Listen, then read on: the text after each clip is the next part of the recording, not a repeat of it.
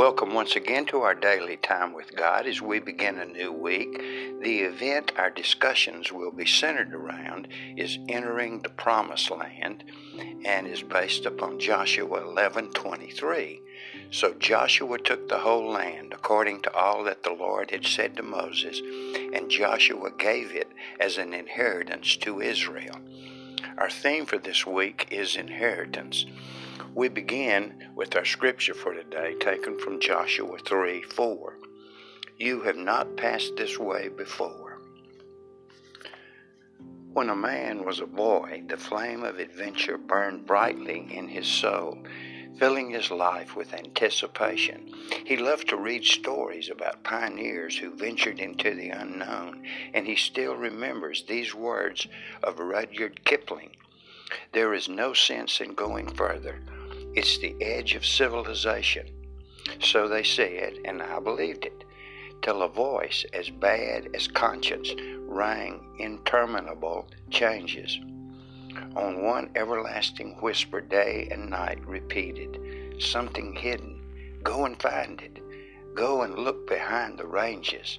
Something lost behind the ranges, lost and waiting for you. Go.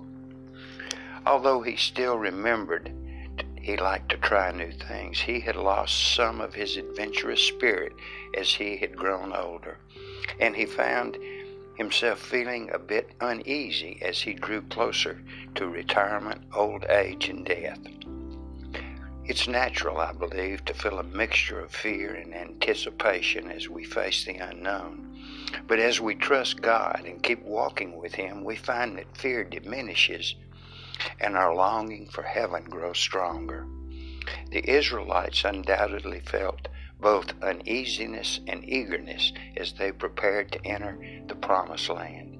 Knowing this, Joshua told them to follow the ark, the symbol of God's presence. The people leading the column were to stay far enough behind the ark so that those in the rear could see it. By trusting God and obeying Him, their fear dissolved and their sense of anticipation grew stronger. And it still works that way today. Faith keeps the sails of life filled with the breath of heaven. You have not passed this way before. Joshua 3, verse 4. Thanks again for listening to our daily time with God and pray that you are encouraged and edified as you listen to them. Rejoice and be glad in this day that the Lord has made. And may God richly, richly bless you